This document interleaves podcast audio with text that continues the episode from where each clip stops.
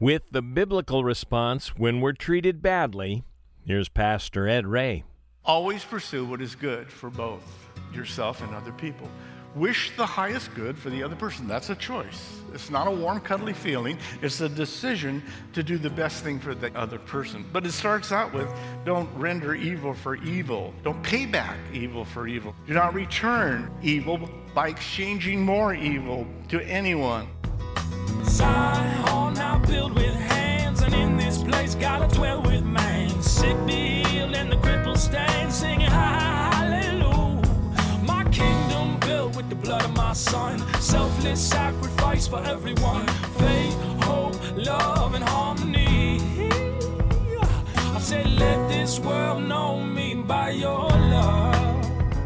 Perhaps you feel like the Christian response is not only counterintuitive, but also impossible to do. And if so, you're not alone and not unbiblical in your thinking. Indeed, it is impossible, and it certainly goes against our nature. But God will give us a new nature and the power to do what He's called us to do. Hello, and welcome to Grow in Grace with Pastor Ed Ray, our weekend edition. We continue in 1 Thessalonians, and today we'll encounter four impossible commands to be loving all the time, to be joyful all the time, prayerful all the time, and be thankful all the time.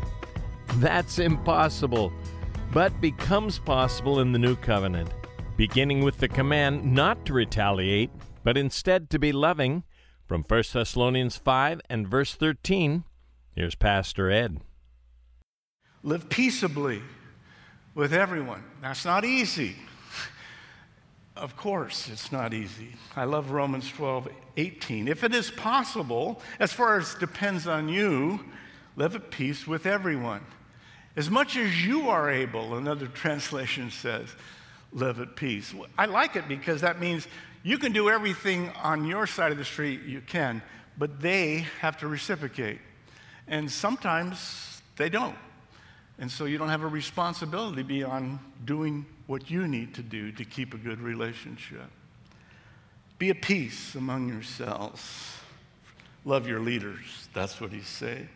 Now he speaks to loving one another. It gets a little tougher. Now we exhort you, encourage you, brothers, brethren, brothers and sisters, Adelphos, Warn those who are unruly, confront the faint hearted, uphold the weak, and be patient with all. I confess to you, I, have read that many times. And this time I felt like I, I, I didn't understand all of this. So I began to take it apart.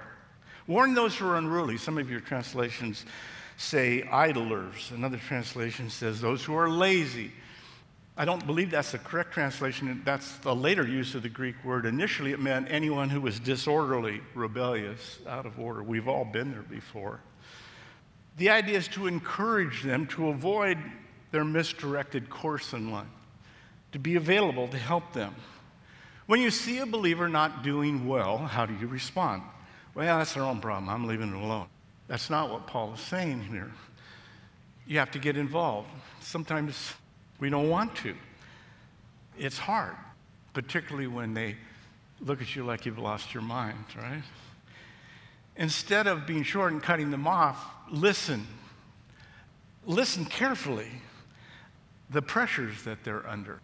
We don't know what another person is under until we walk a mile in their moccasins, sort of thing. Oftentimes, people that appear to be very strong are not strong, and they're struggling with difficult things. And, and then, when you've listened, then caution them what you've learned in your own life. Don't be afraid to talk about your failures. Heaven knows, I talk about them all the time up here.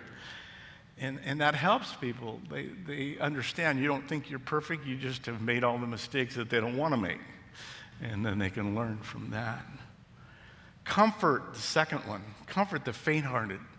Faint hearted is a great Greek word. It means small souled, S O U L E D, a person with a small soul. Some people are fragile, is what this is saying. You know them, I know them.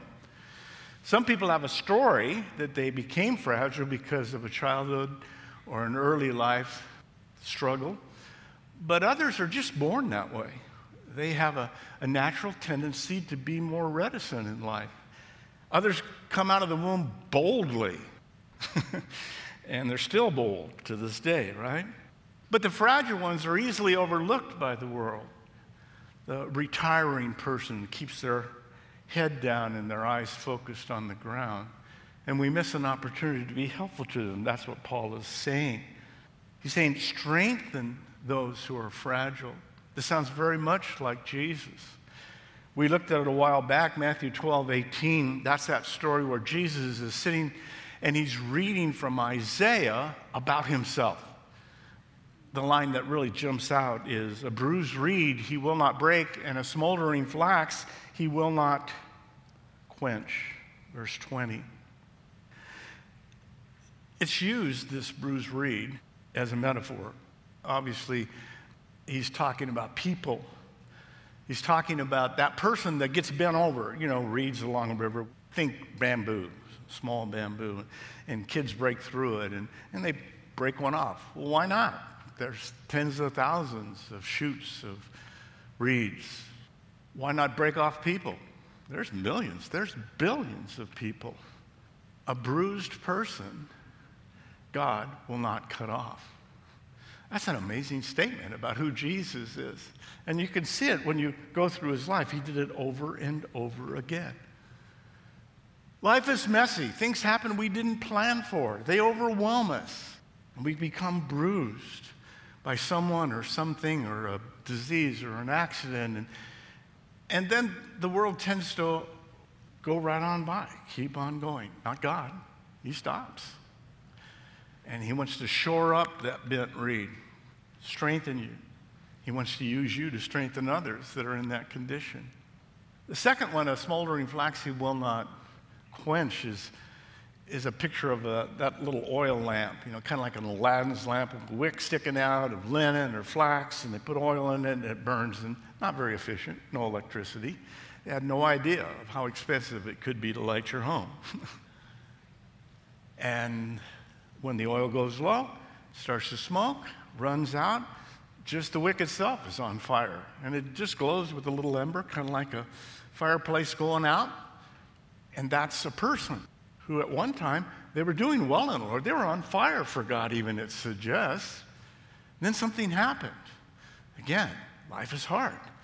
And you didn't expect that thing to happen that did. And people will pass you by, step on the wick, not God. He blows on that ember to build it back, to strengthen. How does He do that? Through you. That's what Paul is saying. That you and I have an opportunity to do that for other people. Example of that uh, jumps out to me is the woman caught in adultery. You, you remember the story. And these religious zealots trying to trap Jesus set this woman up and then bring her and say she's caught in adultery. They're all carrying rocks. They're ready to stone her to death. And what do you say, Jesus? He doesn't say anything. He's writing in the dust. We think he was writing their sins, made them embarrassed. And then he said, Whoever is without sin, take the first shot. And they dropped the rocks and went away. He saw something in that woman. He didn't condone her sin. He said, Woman, I don't condemn you. Go and sin no more. The Son of Man didn't come to condemn, but to give life. He saw in her a person made in the image of God that had made a mistake. We're too quick to write people off that make mistakes. Uphold the weak. It keeps going. That sounds like the same thing. It's a little bit different. Lay hold of it, literally says the weak. Cling to them. Give them special attention. Let the strong put their arms around the weak. Another translation says, and hold them up. Now, this word weak can mean either infirm, somebody that's sick or, or injured, or a person weak in faith. This is probably because of the context. Paul is talking about those who are weak in faith, those who are new Christians, and then they get sucked off into sin. And the church historically has so easily cut people off. You're a sinner. Well, so am I. So are you. By the grace of God, we remember to confess our sins to Him, repent, and then He cleanses us and we move on. They've forgotten that or they never knew it. How are they going to learn? You. God wants to use you to come alongside. Those who are weak in their faith need someone who is strong in their faith to be confident that God forgives everything. Everything God forgives. What about the unpardonable sin? That's the person that forgot that God forgives. Jesus paid for it all on the cross. You just have to remember to confess your sins, and then He's faithful and just to forgive. Oh, you're making it too easy, Pastor. I didn't make it that way. That's what Jesus said. Now, the tough one be patient with all. Makaros, thumos is the Greek word. Makaros um, means far off, thumos is temper. sounds like it doesn't. Thumos sounds like something related with fire, emotion, anger. Prolonged restraint of thumos doesn't hastily retaliate. The ability to be inconvenienced. Here's the dictionary the ability to be inconvenienced or taken advantage of by a person over and over again and yet not be upset or angry. The person who has the power to avenge himself or herself and yet refrains from exercising that power. How you doing with that? Golly, God's still working on me on that one. Patience, supernatural power. You can't rev it up from inside. It has to come from God. It's the fruit of the Spirit. It's the result of the Holy Spirit coming into your life and you and I surrendering to Him. Patience.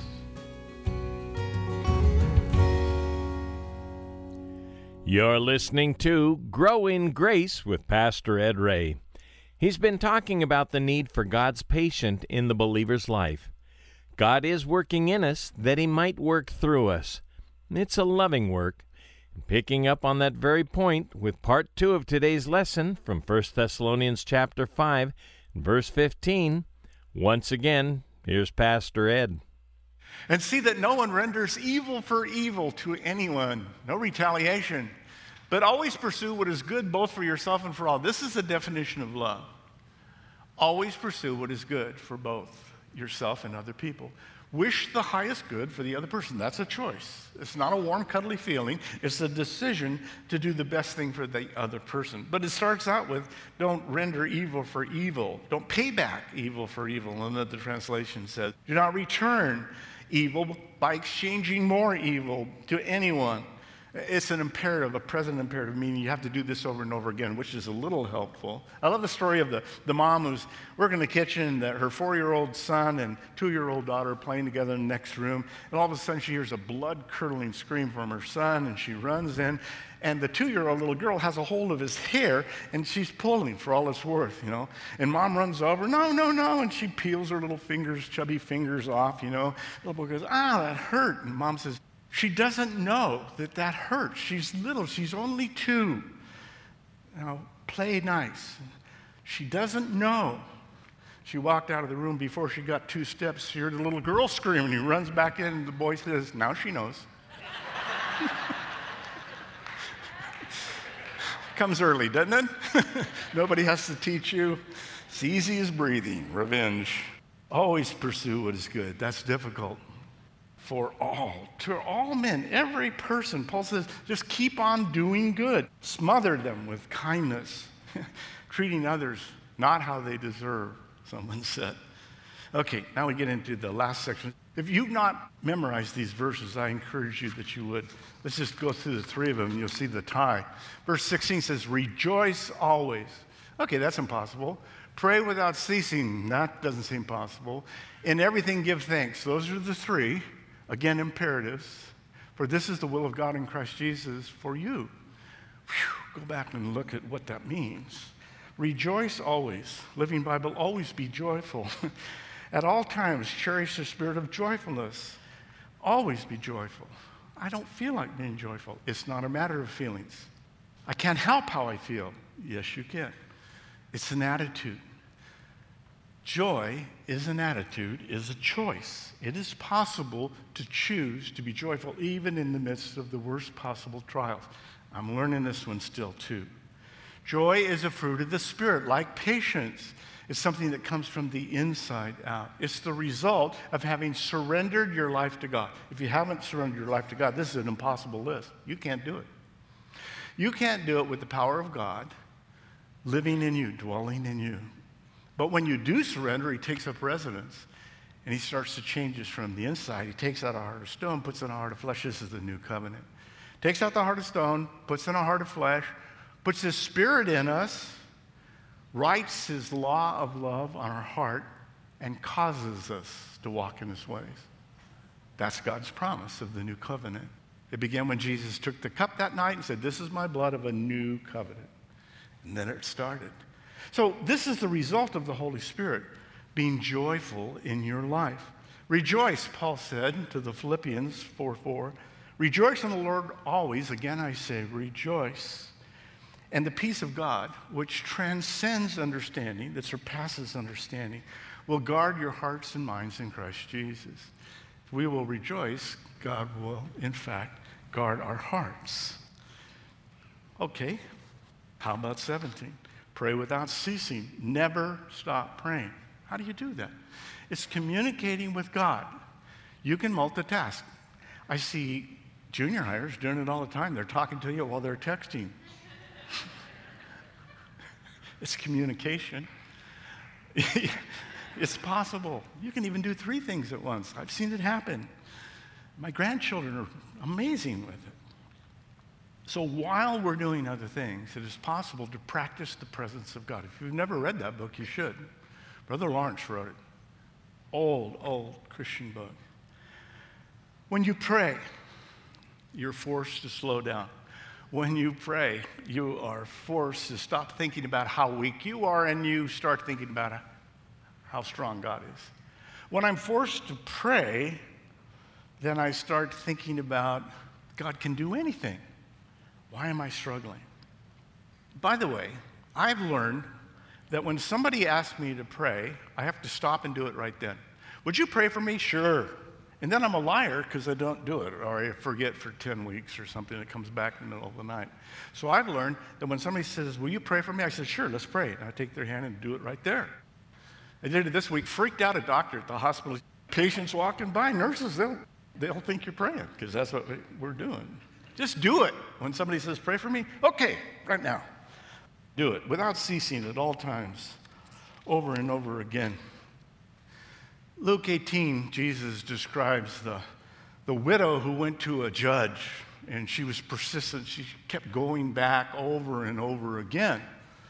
And finally, the Lord said, Give me legal protection. He was unwilling for a while, but afterwards he said to himself, Even though I don't fear God or respect man, yet because this widow bothers me, I'll give her her legal protection, lest by continually coming she wears me out.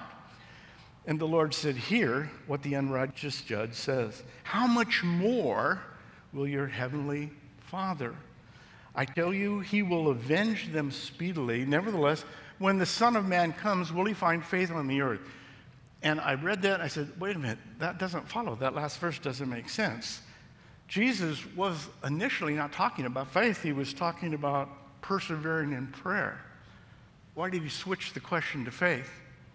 Because prayer requires faith. That I trust that God is going to answer my request. He's done it so many times. Why would I not think so? Great prayer story. Dr. Helen Roseveare is a uh, missionary in Africa. She wrote in her book A mother at our mission station died after giving birth to a premature baby. We tried to improvise an incubator to keep the infant alive, but the only hot water bottle we had was beyond repair. So we asked the children to pray for the baby and for the baby's little sister. One of the girls responded, Dear God, please send a hot water bottle today. Uh oh. Tomorrow will be too late because by then the baby will be dead. Oh, and dear Lord, send a doll for the sister so she won't feel so lonely. Nurses looked at one another and went, Oh no.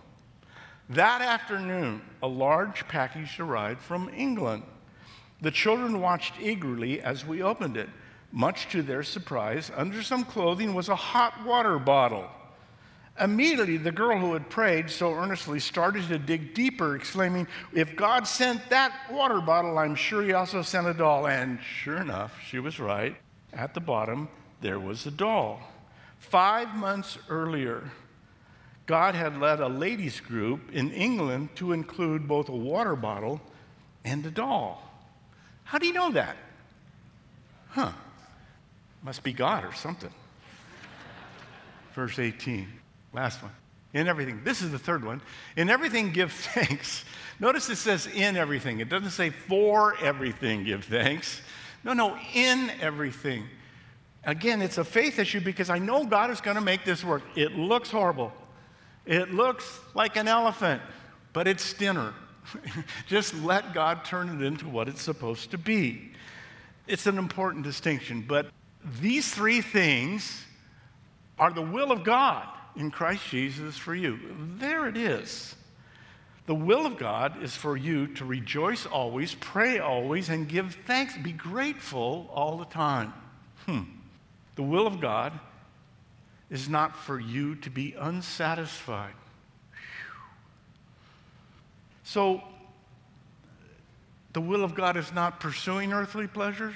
No. Seek first the kingdom of God and his righteousness, and all these things will be added unto you. Get focused on Him. Focus your life on these things praying, rejoicing, and giving thanks. Okay, close this with a true story. I was reading a book about a British evangelist, interesting guy from the last century, turn of the last century. His name was Smith, Rodney Smith, but they called him Gypsy Smith because he was a gypsy who got radically saved. And he ended up leading tens of thousands of people to Christ. But he was walking through the streets of Edinburgh, Scotland, and a little girl came up to him and tugged on his sleeve. Eh, and he said he turned and looked down. And he said, Yes. And he saw a little girl in rags with dirty hands and a little package wrapped in dirty paper. And he said, What is it? She said, I want to give this to you. And he said, Well, well what is it? And she said, It's my candy. He said, Well, why do you want to give it to me? As he took it. She said, I want you to have my candy because we have a new daddy at home. He was never sober, but these last few weeks he has been sober because he sat in your meeting last month and now he's so wonderful at home. I needed to thank you. Gypsy Smith uh, took the candy and prayed for the family, but he told this story. True story of a group of gypsies that were forced to cross a swollen stream. Several men drowned because none of them could swim.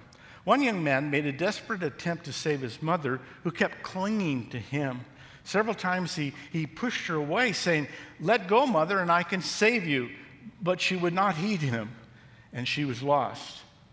At the funeral, the son stood at his mother's grave and said over and over, How hard I tried to save you, mother but you wouldn't let me. Smith concludes with These are the tragic words that we shall hear Jesus say to many in eternity one day. How hard I tried to save you, but you wouldn't let me. Your will was a great hindrance. God's will is that none would perish, but that all would come to repentance. If you haven't, don't leave this morning until you do.